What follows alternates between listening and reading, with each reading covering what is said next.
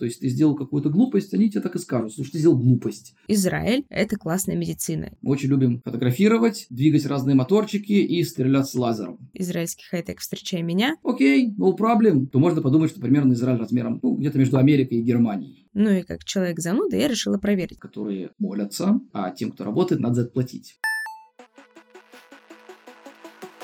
это познавательный подкаст «Мама, я в IT», где мы говорим про изнанку мира IT и про то, как освоить IT-профессию без высшего образования. Актуальные вопросы, острые темы, полезные секреты, поддержка, инсайты и лайфхаки. Только ц.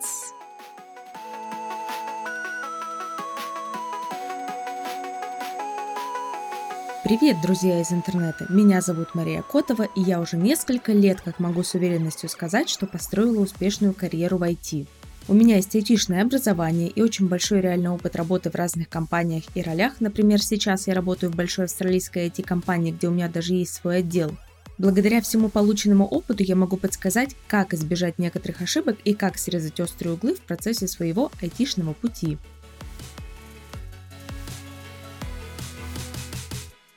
Спонсор этого выпуска подкаста «Мое дело бухобслуживание» – это дистанционное бухгалтерское, налоговое и кадровое сопровождение для IT-сферы. Если вы или ваша компания занимаетесь созданием, продажей, внедрением или сопровождением программного обеспечения, то мое дело будет эффективным, а главное экономичным решением для того, чтобы не заниматься бухгалтерией самостоятельно, а отдать ее на аутсорсинг. Как это работает? Вы получаете команду из пяти специалистов в одной подписке и забываете про налоги и ведение учета. Самое приятное, что такая команда, состоящая из ведущего бухгалтера, юриста, налоговика, кадровика и бизнес-ассистента, по цене будет даже дешевле, чем содержание одного штатного бухгалтера. И это точно будет надежнее, чем самостоятельно искать себе бухгалтера на фриланс, потому что команда «Бухгалтерия. Мое дело» профи в работе с отчетностью в IT. Мое дело бухобслуживания – это комплексное бухгалтерское решение для IT-бизнесов, которое поможет зарегистрировать ООО или ИП, сделает правильный расчет налогов, подключит электронный документооборот с сотрудниками, в том числе релацированными, проконсультирует вас по вопросу получения статуса аккредитованной IT-компании в Сколково, а еще поможет снизить размер страховых выплат до 7,8%. По-моему, звучит круто, чтобы попробовать. Переходите по ссылке в описании к этому выпуску, оставляйте заявку и больше не стрессуйте от подсчета налогов и подачи налоговых деклараций, а занимайтесь только своими любимыми айтишными задачами. И сегодня у меня в гостях Алекс. Он основатель хай-тек компании в Израиле. Его компания уже 20 с лишним лет занимается решением технологических и не только этих проблем клиентов. С Алексом мы уже разговаривали о том, как работодатели подходят к вопросу найма сотрудников в 15 выпуске. Кто не слушал, обязательно вернитесь и послушайте. А сегодня мы собрались с ним здесь, чтобы обсудить интересный вопрос. Какое оно, IT, ну или как в Израиле хай-тек, в этом самом Израиле. Алекс, привет!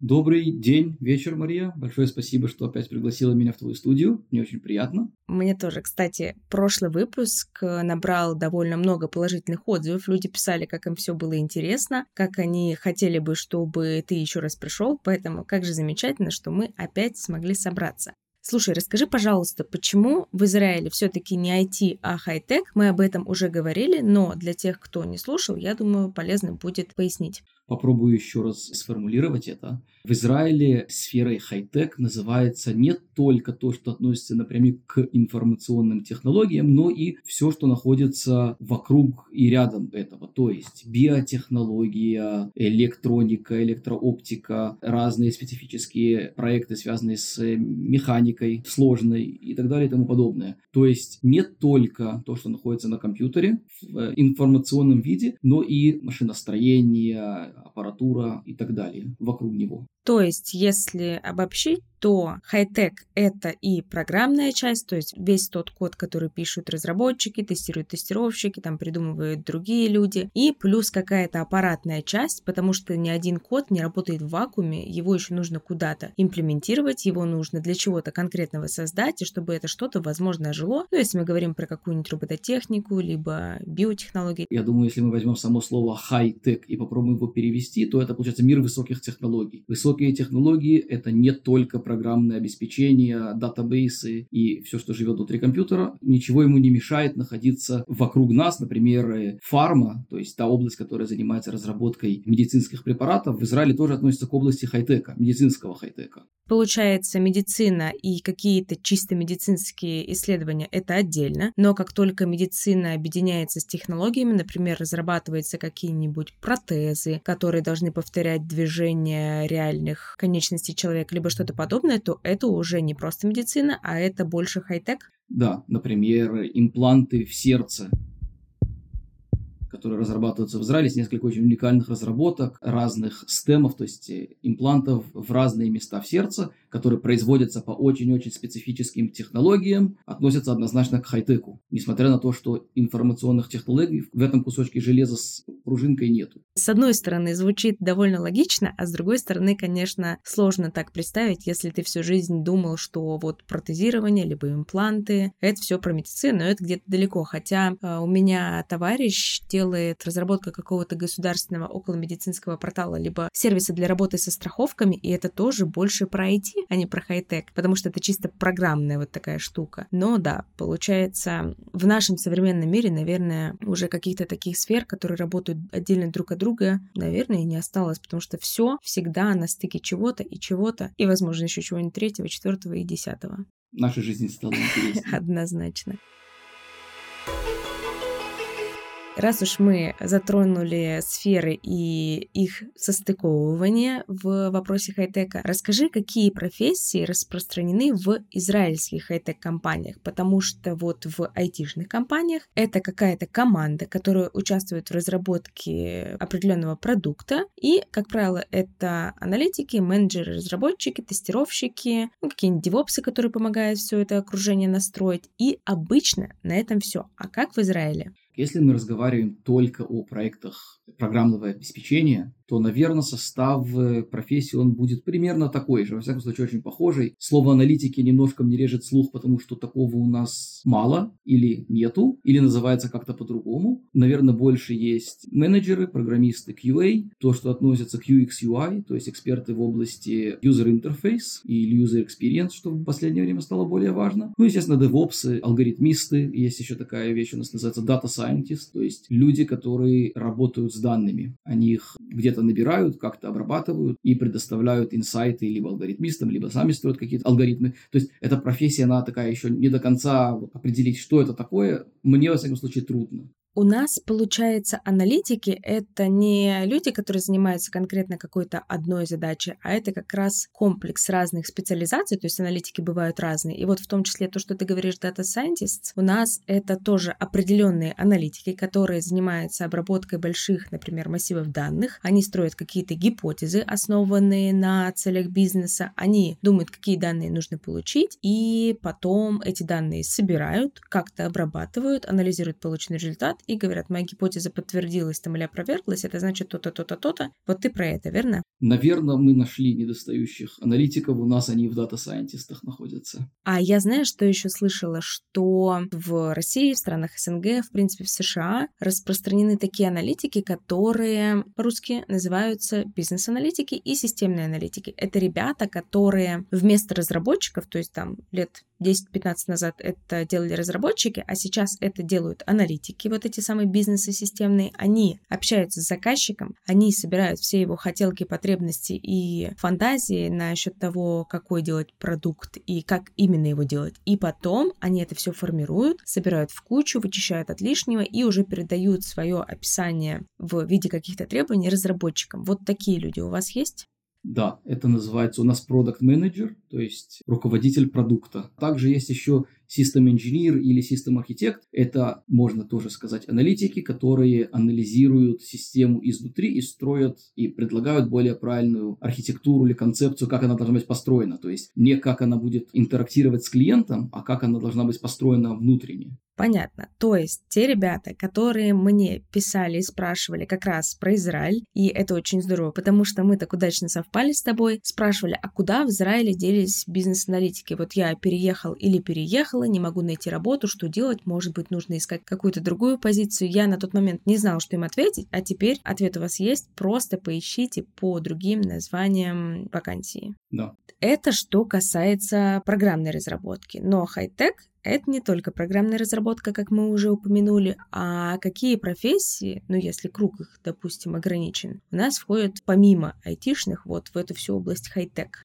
Это интересный вопрос. Тут надо как бы понять, где мы ограничиваем сферу профессий. Есть в хай-теке то, что называется HR, то есть Human Resources. Они никак не относятся к самому хай-теку, но они есть. Это те, кто ответственны за набор людей на работу, интервьюировать и так далее. Думаю, ты понимаешь, о чем я говорю. И про такие профессии мы говорить не будем, потому что они не имеют прямое отношение к хай-теку. Из тех профессий, которые, на мой взгляд, они именно относятся к самому хай-теку, это, например, электроника, то есть инженеры, которые умеют строить электрические схемы, электрические блоки, инженеры-механики, которые умеют делать дизайн механической системе, электрооптики или оптики – это люди, которые умеют определить, просимулировать и построить какую-то оптическую систему. Например, камера в телефоне это не просто чип и линза, это очень сложная система электрооптическая, которая может сравниться с, со спутниками, которые когда-то запускали в космос по своей сложности элементов и поведения. Какие еще у нас есть профессии? Ну, я думаю, тут уже как бы можно пойти по всем сферам, которые я упомянул раньше, и сказать, что в медицинской области часто есть доктора, часто есть биологи, микробиологи и так далее. То есть, ну, это, я думаю, мы уже сильно уходим от темы, потому что нету, наверное, какого-то ограничения профессий. Даже дворники в хай-теке есть. Ну, то есть, есть люди, которые со стороны именно технологии, и они не имеют какой-то конкретной специализации. Например, если мы будем разрабатывать импланты, то хай-тек специалисты, они не конкретно про что-то медицинское или околомедицинское, они вот больше за какую-то аппаратную часть и про то, как это все может быть технологически оживить. А всегда, помимо хай-тек специалистов, есть еще какие-то, назовем их консультантами, потому что доктора для разработки, они больше консультанты, то есть мы с ними разговариваем, мы у них спрашиваем, что, как там примерно работает, но непосредственно разработку они не делают своими руками, потому что у них другая очень важная задача, они там людей чинят, если мы про медицину. Ну, мы можем взять имплант для сердца как пример и разобрать, какие профессии нужны на протяжении такого проекта. Это может начаться с Data Science, потому что надо проанализировать кучу всякой информации, связанной с поведением сердца, статистика, болезни, кто болеет, как болеет, когда болеет, когда выгодно ставить имплант, когда выгодно делать операцию, то есть вообще проанализировать и понять, какой продукт нужен с одной стороны. С другой стороны, есть доктора, которые могут понять, насколько возможно этим пользоваться, насколько это будет привязано к использованию в госпитале, то есть насколько реально эту операцию сделать. Есть инженеры, которые должны придумать дизайн этого девайса, проверить его, создать его, поставить его, например, на какой-то там лошади, свиньи или собаки и посмотреть, что будет. Такое тоже делается. Есть люди, которые сопровождают клинические эксперименты, то есть когда этот продукт начинает появляться, сначала он должен быть очень хорошо проверен. Есть люди, которые ответственны за его регуляцию, то есть подать на FDA пройти весь этот процесс, связанный с регуляцией медицинских продуктов, иногда он бывает очень сложный. Вот как-то так. А когда начинается разработка? До подачи на регуляцию или после? Ой, это прям такой замечательный вопрос. Молодец, хорошо ты словила. Это очень сильно зависит от продукта, очень сильно зависит от его сложности, от понимания, если сейчас разработка будет занимать 5 лет или надо только чуть-чуть адаптировать. Это зависит от того, какая регуляция требуется. Потому что FDA э, есть классы 1, 2, 3, 4 с разными уклонениями от каждого из них. Это целая наука, как и когда подавать какой продукт или проект на FDA. Есть продукты, которые невозможно подать до того, как они готовы, потому что часть подачи является эффикаси. Эффикаси – это насколько они решают проблему. То есть, насколько в самом деле он спасает человеку жизнь или нет ну или делает какую-то другую свою работу. И это нельзя знать до того, как сделан очень четкий по определенному протоколу clinical trial, то есть эксперимент, который проходит на настоящих людях по разным правилам. А есть продукты, которые, например, просто взять какую-то аппликацию и чуть-чуть ее адаптировать. То есть там понятно, что таких проблем не будет, и надо сразу ее подавать, чтобы ее разрабатывали уже по тем регуляциям, которые диктуются. Ну и давай еще для того, чтобы всем сейчас все стало понятно, а что такое FDA? FDA – это Federal Drug Association, американская организация, ответственная за все медицинские продукты, которые можно продавать в Америке. То есть это если мы работаем с медицинскими проектами, а если мы работаем с какими-то проектами в других сферах, например, оборонная промышленность, либо что-то для торговли, либо что-то для космической промышленности, то у нас уже будут другие сертификации, другие инстанции для согласования и другие, возможно, какие-то даже порядки к разработке. Для каждой отрасли есть свои порядки к разработке, свои требования, свои сертификации и регуляции. Это очень сильно зависит от типа продукта и той области, в которую он пойдет. Даже для consumer electronics, то, чем мы с тобой пользуемся каждый день, часами и телефонами, есть очень жесткая регуляция, которая определяет то, как, что ему можно, что ему нельзя, как он должен себя вести. Где-то в глубине души я, конечно, об этом знала, но на самом деле, пока не сталкиваешься с этим по работе, ты не то чтобы забываешь, ты, наверное, даже не задумываешься, потому что в тот момент, когда ты сказал, что камера в телефоне у нас это что-то сильно более сложное, чем линза и какой-то чип, я вспомнила, что у меня есть, допустим, зеркальный фотоаппарат, то есть это такая большая туша с линзами, и там, в принципе, очень много чего механического, и все довольно просто. И тут я недавно прошла обучение по фотографии, ну, чисто для себя, для души, потому что мне это нравится, и я делала всякие эксперименты с различными настройками телефона и его камеры. Так вот, я с удивлением узнала, что у меня на телефоне три камеры. Я-то наивная простота думала, что у меня каждая камера — это отдельные режимы. Zoom 0.5,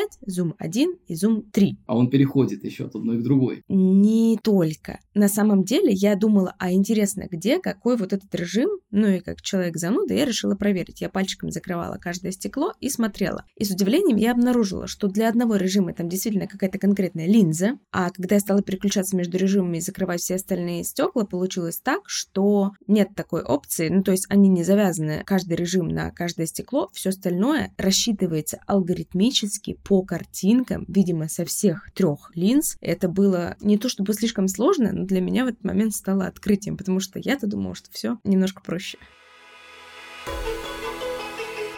Мы с тобой обсудили, что, очевидно, в Израиле очень много хай-тека завязано вокруг медицины. Практически каждый человек, который нас сейчас слушает, знает, что Израиль — это классная медицина. Если у тебя что-то сильно болит, и ты хочешь это почти гарантированно вылечить, ну, либо вылечить с максимальной вероятностью, насколько это возможно тебе, в Израиль. Сейчас, наверное, еще подключилась к этому Южная Корея, но Израиль все еще в топах. А какой, помимо медицины, сектор еще пользуется хай-тек разработками в Израиле? Я думаю, все секторы в Израиле пользуются хай-тек разработками. Есть несколько интересных примеров. Есть такая выставка международная, называется Друпа. Друпа это выставка принтерных технологий. Это огромная выставка в Германии, на которой все страны, большое количество компаний представляют там свои дигитальные принтеры. Я не говорю про те принтеры, которые стоят у вас на столе, я говорю те принтеры, которые длиной 10 метров и шириной в 2-3 метра печатают огромные билборды на бумаге, на дереве, на стекле, на пластике, двухмерные, трехмерные, пятимерные и так далее. Вот если по этой выставке ходить, смотреть на компании и откуда они приехали, не зная размер Израиля, то можно подумать, что примерно Израиль размером ну, где-то между Америкой и Германией. Потому что количество компаний, которые там представляют Израиля, ну где-то наравне с вот этими странами. Как бы это было ни странно, это одна вот из тех отраслей, которая по какой-то непонятной мне причине очень-очень-очень развита. То есть мы очень любим печатать. А, Еще мы очень любим фотографировать, и это входит во все области. Оборонная, медицинская, agricultural, то есть сельскохозяйственная. В общем, везде мы очень любим фотографировать, двигать разные моторчики и стрелять с лазером. В разном порядке в разных комбинациях. А, есть очень много стартапов, которые из вот этих трех компонентов могут еще что-то добавить от себя, но как бы создают продукт. И если так посмотреть, то в принципе всякие дроны, они могут делать все, что я сказал, дигитальные принтеры могут делать все, что я сказал, медицинские системы, например, для eye treatment, чтобы глаза лечить и чинить, тоже той или иной степени могут фотографировать с лазерами, куда-то двигаться при этом. Но это так, как курьез, конечно, но есть очень много областей, которые развиты непропорционально размерам моего государства. Э, естественно, оборонная промышленность очень развита, потому что на соседей не любят, ничего не поделаешь, приходится как-то жить. На самом деле, любят или не любят соседи, а как показывает история последних нескольких тысяч лет, всегда кто-то с кем-то будет конфликтовать, всегда кто-то кому-то будет что-то продавать, и всегда будут люди, которых нужно лечить. Поэтому, наверное, неудивительно, что покрываются все эти запросы. Ну и, конечно, выставка принтеров — это что-то с чем-то, потому что я думала, что ты сейчас расскажешь мне про какую-нибудь выставку технологичную, ну, где, конечно же, наверное, есть принтеры, но это какой-нибудь там, знаешь, отдел. Может быть, отдел не как в магазине, ну, большой, но павильон, а оказывается... Ты знаешь, я понимаю, как это может звучать, если ты там никогда не был. Но я был несколько раз на CES, это в Америке, в Лас-Вегасе проходит каждый год, и был несколько раз на Друпа. С точки зрения сложности технологий, именно технологического взгляда. Намного-намного интереснее видеть, что происходит с принтерами. Насколько сложнее они становятся, насколько в них добавляются много технологий из разных миров. То есть раньше принтеры очень медленно, громко и плохо печатали. Сейчас даже те принтеры, которые стоят у нас дома, если ты когда-то что-то печатала, он печатает листик, потом его фотографирует, сам подкручивает головки, чтобы все выровнялось, печатает еще раз, смотрит, что выровнялось, фотографирует еще раз, еще что-то там чинит и так далее. То есть это стала дико-дико сложная система, при всем при этом, которая стоит 50 долларов.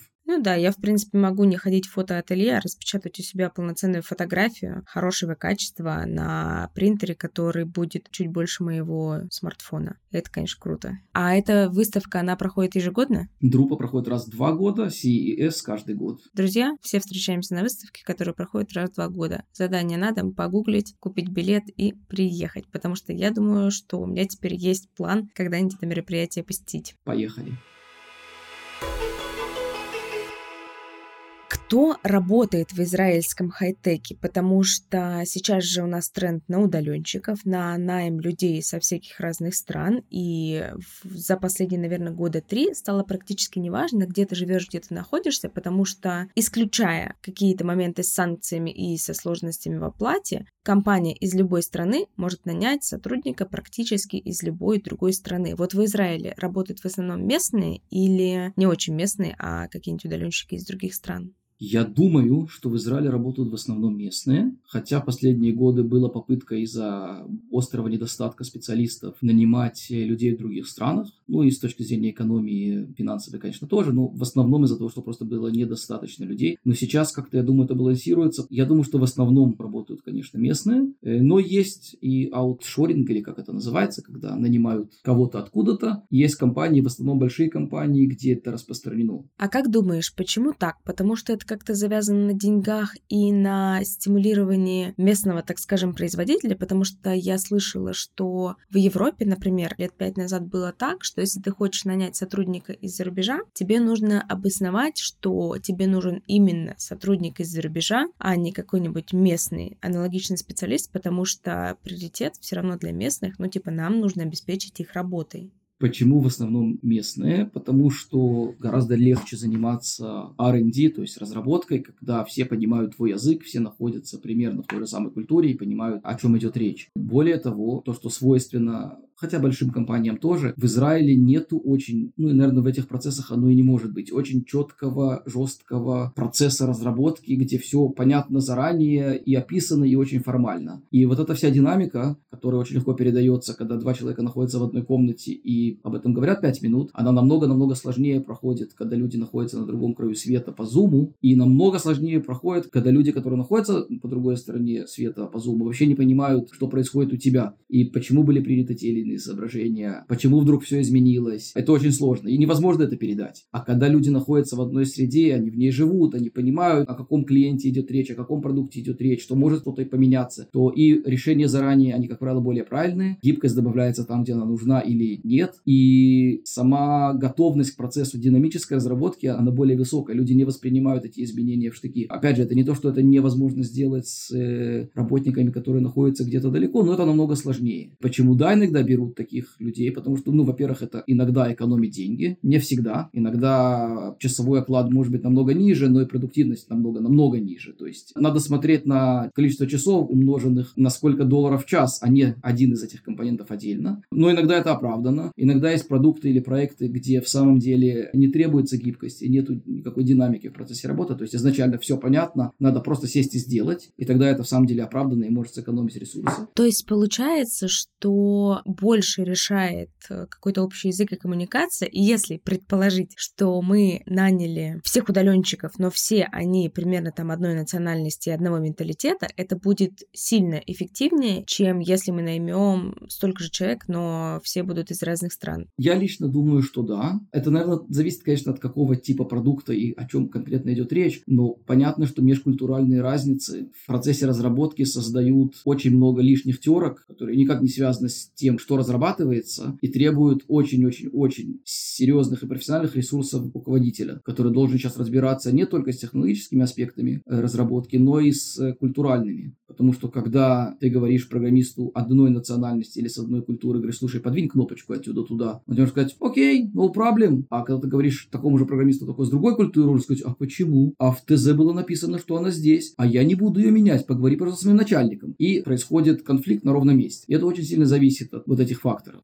У нас на работе каждая команда делает свой продукт. У нас есть команда из Америки, есть команда из Британии, команда из Лиссабона, есть несколько команд из России, китайская команда, есть несколько украинских команд и так далее. И вот между командами действительно посложнее общаться, потому что мы с ребятами порой не удумеваем, ну как можно было вот так сделать, как беззалаберно можно было взять и там, не знаю, отключить какой-нибудь сервер, у нас тут же все упало, а оно так не должно лежать, и как можно было никого не предупредить, и вот мы так в чате все обсуждаем, удивляемся, возможно, для них это очень даже нормальное решение. Я очень хорошо тебя понимаю, я это тоже вижу все время и везде. Люди принимают решения на основании кучи всяких факторов, которые вовсе не являются теми факторами, на основании которых тебе бы хотелось, чтобы они принимали решения. Это да. А ты говоришь, что людям внутри одной культуры, внутри одной национальности проще общаться, и это, конечно, так, потому что как ни крути, как бы хорошо ты не выучил любой иностранный язык, тебе всегда будет проще общаться на твоем нативном языке. А на каком языке, кстати, в основном разговаривают в Израиле? Все знают английский, но люди разговаривают на иврите, потому что это родной язык израильтян. Если пойти в определенные рестораны в Израиле, то ты будешь думать, что тут национальный язык это русский. В какие-то другие можешь подумать, что он арабский. В какие-то третьи можешь подумать, что он амгарский. Есть города, в которых больше разговаривают по-русски с грузинским акцентом, чем на иврите. Но разговаривают все, тем не менее, на иврите, потому что все примерно местные, и так гораздо проще. А нужно ли обязательно знать иврит, если ты хочешь работать в израильской компании? Вот, допустим, я решила либо просто переехать, либо там по репатриации вернуться к своим историческим корням. Взяла чемодан вещей, приехала в Израиль, говорю, израильский хай-тек, встречай меня. Вот нужно ли мне для работы знать иврит? Или зависит от компании? Я не думаю, что есть компания, которая как часть своей политики не возьмет тебя, потому что ты не знаешь иврит. И при этом достаточно хорошо говоришь на английском. Но когда ты живешь в Израиле уже какое-то время, то от тебя ожидается, чтобы ты говорил на местном языке. То, что людей напрягает разговаривать не на их родном языке, и то, что ты не учишь их родной язык, еще их обижает. Но это, наверное, как в любой другой стране. Как в любой другой стране. Если ты планируешь задержаться, то будь добр, как-то интегрируйся в культуру. Но поначалу я же не смогу, даже при всем желании, очень хорошо разговаривать, хотя с современными технологиями. Как у нас говорят, ля-от-ля, потихоньку. Ну вот, получается, уже можно ехать. Я с двух выпусков уже знаю две фразы. Как прощаться и как сказать потихоньку. Получается, если иностранец захотел переехать конкретно в Израиль по любой причине, то он может, в принципе, сильно не переживать, если у него нормальный английский. Он может переехать, найти себе работу в хай-тек по какой-то специальности, подходящей ему по скиллам, а скорее не по названию вакансии, как мы уже обсудили. И потом ему необходимо все-таки выучить иврит, чтобы нормально себя чувствовать в стране. Да, да, конечно.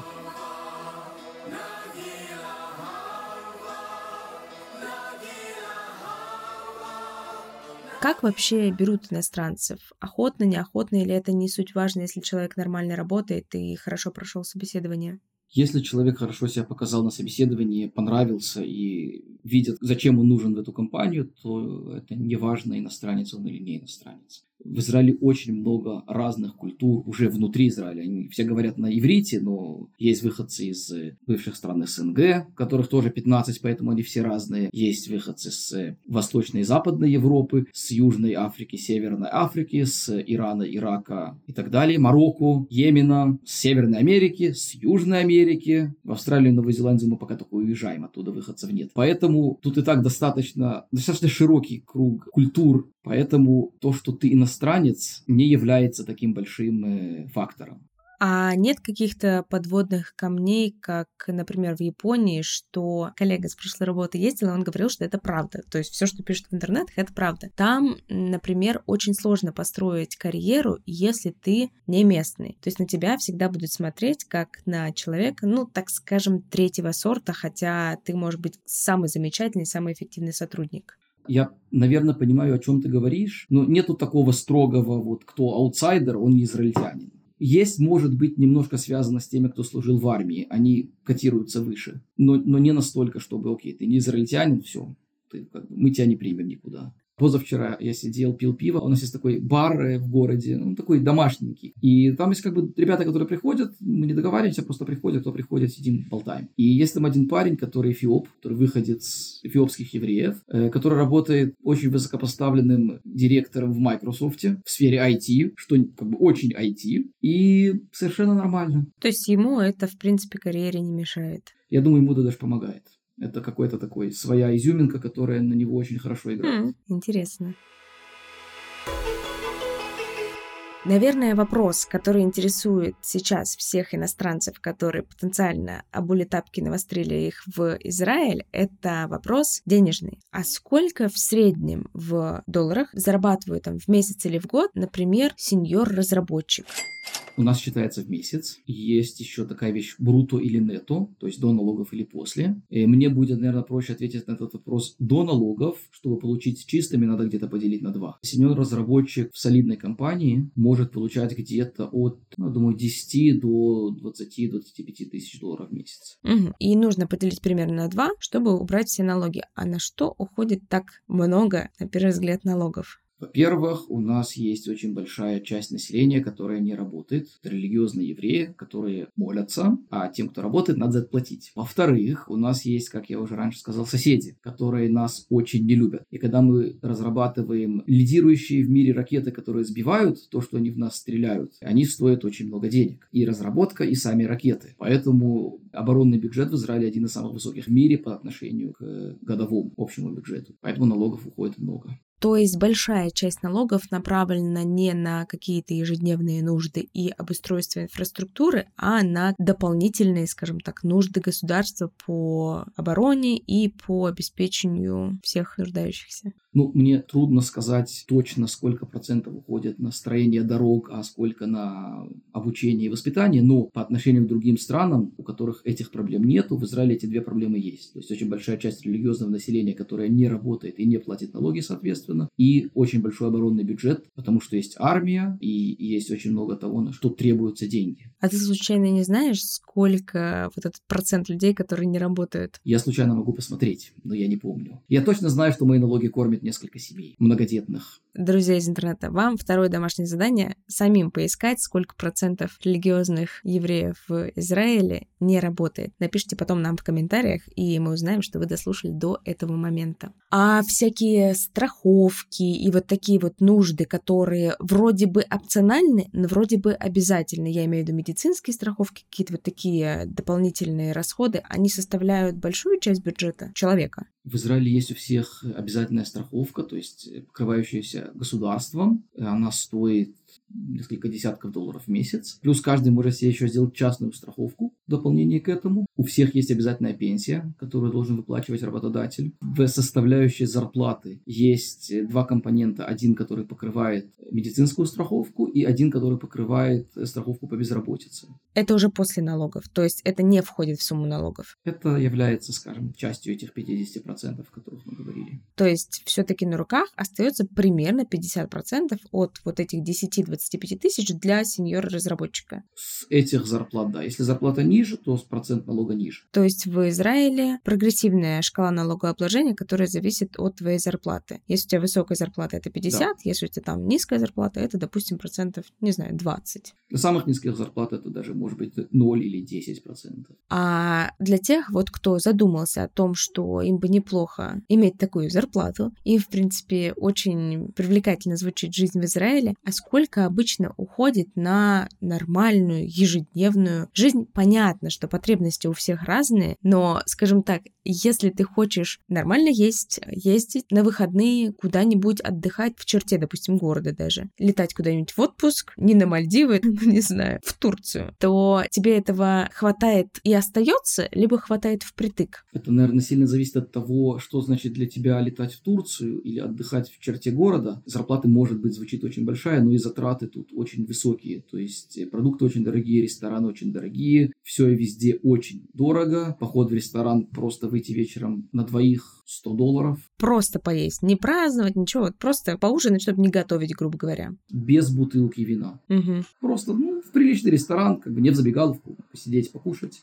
Где-то 100 долларов может обойтись запросто. Даже, я думаю, уже не больше, уже больше, уже, наверное, 150. 100 долларов это я еще два года назад. Цены на аренду квартир очень высокие. Если жить, скажем, в центре Тель-Авива, то не хватает быть просто синьором. Надо, чтобы еще жена была синьором, потому что аренда трехкомнатной квартиры без стоянки, без лифта может стоить 3000 долларов в месяц. Три? В определенных местах, да. Просто какая-то комнатка, студию, ну, полторы. Я не говорю про более приличные квартиры, или, не дай бог, 4-5 комнат. Цены такие московские, но когда ты уже очень хорошо можешь платить за себя в Москве, то есть это вообще не минимальный бюджет. Поэтому, видимо, да, если ты хочешь хорошо зарабатывать, будь готов хорошо тратить на какие-то ежедневные нужды. Это звучит немножко фантастически, сказочно, что такие высокие зарплаты, с одной стороны, они, наверное, высокие, с другой стороны, ты живешь тоже в Израиле. То есть зарабатывать израильскую зарплату, при этом жить в Грузии, это очень приятно. Я бы даже сказала, что зарабатывать, наверное, российскую зарплату и жить в Грузии до ковида, это тоже очень приятно, потому что я жила в Грузии, наверное, пару месяцев. Это была моя первая поездка на море, потому что я как раз перешла в свою текущую компанию, поработала где-то полгода или год. Мне все еще было очень страшно тратить денежки, поэтому я поискала, где можно их потратить не так много. Поехала в Грузию и вообще ни на секундочку не пожалела, и поняла, что я, ходя в ресторан раз или два в день, день, и, в принципе, ни в чем себе не отказывая, а это все-таки явно больше, чем твоя ежедневная привычная жизнь в привычном месте, я потратила ровно столько же, сколько я бы потратила за месяц обычной жизни в России. И тогда я подумала о том, чтобы перезимовать в Грузии, но начался ковид, и все планы примерно отменились тогда же. А удаленщики в Израиле, они, интересно, будут зарабатывать столько же, сколько местные, или им пересчитают с учетом страны проживания? Я думаю, это зависит от компании, где они работают. Понятно, что у никакого работодателя не будет никакого интереса брать индуса и платить ему зарплату израильского специалиста, который живет в Израиле. Наверное, как и везде, потому что я точно знаю, что у нас ребята, которые работают в команде США, они получают совсем не те деньги, которые получают ребята в России, что логично. Как нам один раз поделился наш руководитель, для каждой страны есть определенные зарплаты, которые выше средней в стране, но никак не сопоставляются с другими странами, с другими там уровнями зарплат, потому что там действительно расходы больше. Но это, конечно, такая обманчивая штука. О боже, я буду получать очень много денег, но всегда мы почему-то в этот момент забываем, что и тратить мы будем примерно столько же. Что жить при этом все еще надо, кушать надо. И хочется делать это вкусно, да.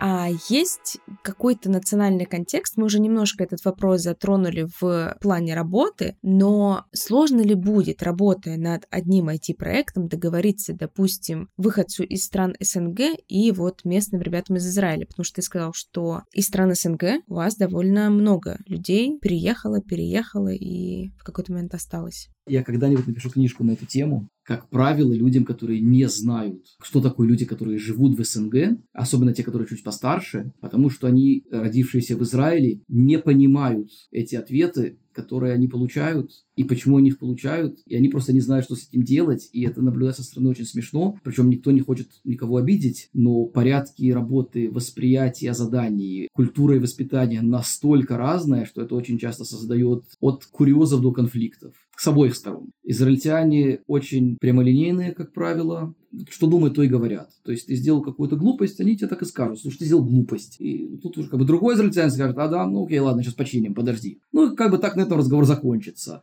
Сказать такое профессору из, неважно, Беларуси, это конец света. То есть даже если он сделал глупость, он никогда в жизни это не признает, он обвинит в этом весь мир, он будет защищаться и проявлять агрессию, и в результате это может занять от часов до месяцев очень интенсивной работы, пока что-то с этим произойдет, и люди уже поссорились. Часто очень сводится все к этому.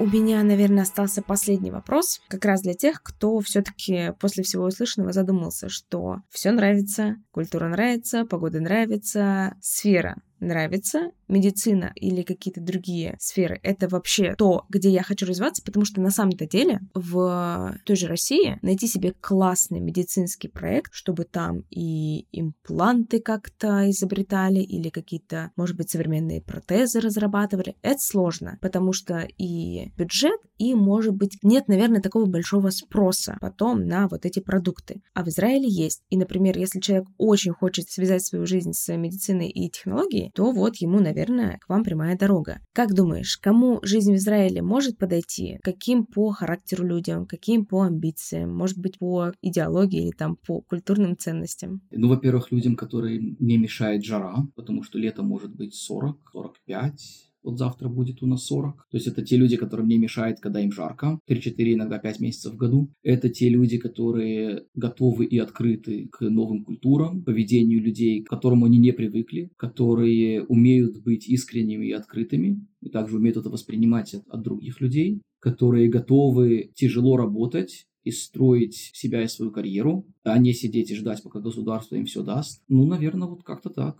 Но, в принципе, все остальное, оно уже достроится по ходу жизни в новой стране. И люди, которые готовы работать, не найдут здесь, найдут себя здесь. Если вам нравится жара, большие налоги и интересные проекты в тех сферах, которые вы не можете получить в своей стране, welcome to Израиль, как это сказать на иврите. Брухим Абаим. В принципе, есть еще вариант, если вы хотите протестировать, как вам Израиль на постоянку, съездить туда в отпуск. Да, возможно, отпуск получится не из дешевых, но вы как бы и не в соседний город собрались переезжать, и можно сделать такой небольшой тест-драйв страны и вообще почувствовать на себе климат, может быть, пообщаться побольше с местными, сходить на рынок, пораспрашивать, как там что, потому что, как говорят на рынке, наверное, собираются все самые актуальные новости и все самые разговорчивые люди, и вы, конечно же, сможете там узнать, как в целом стоит обстановка в Израиле. На этом все. Ставьте звездочки, подписывайтесь на подкаст на той площадке, где вы его слушаете. Также подписывайтесь на мои соцсети, ссылки будут в описании. А еще делитесь выпусками подкаста с друзьями. Пока. Шалом, велитрот. Именно так.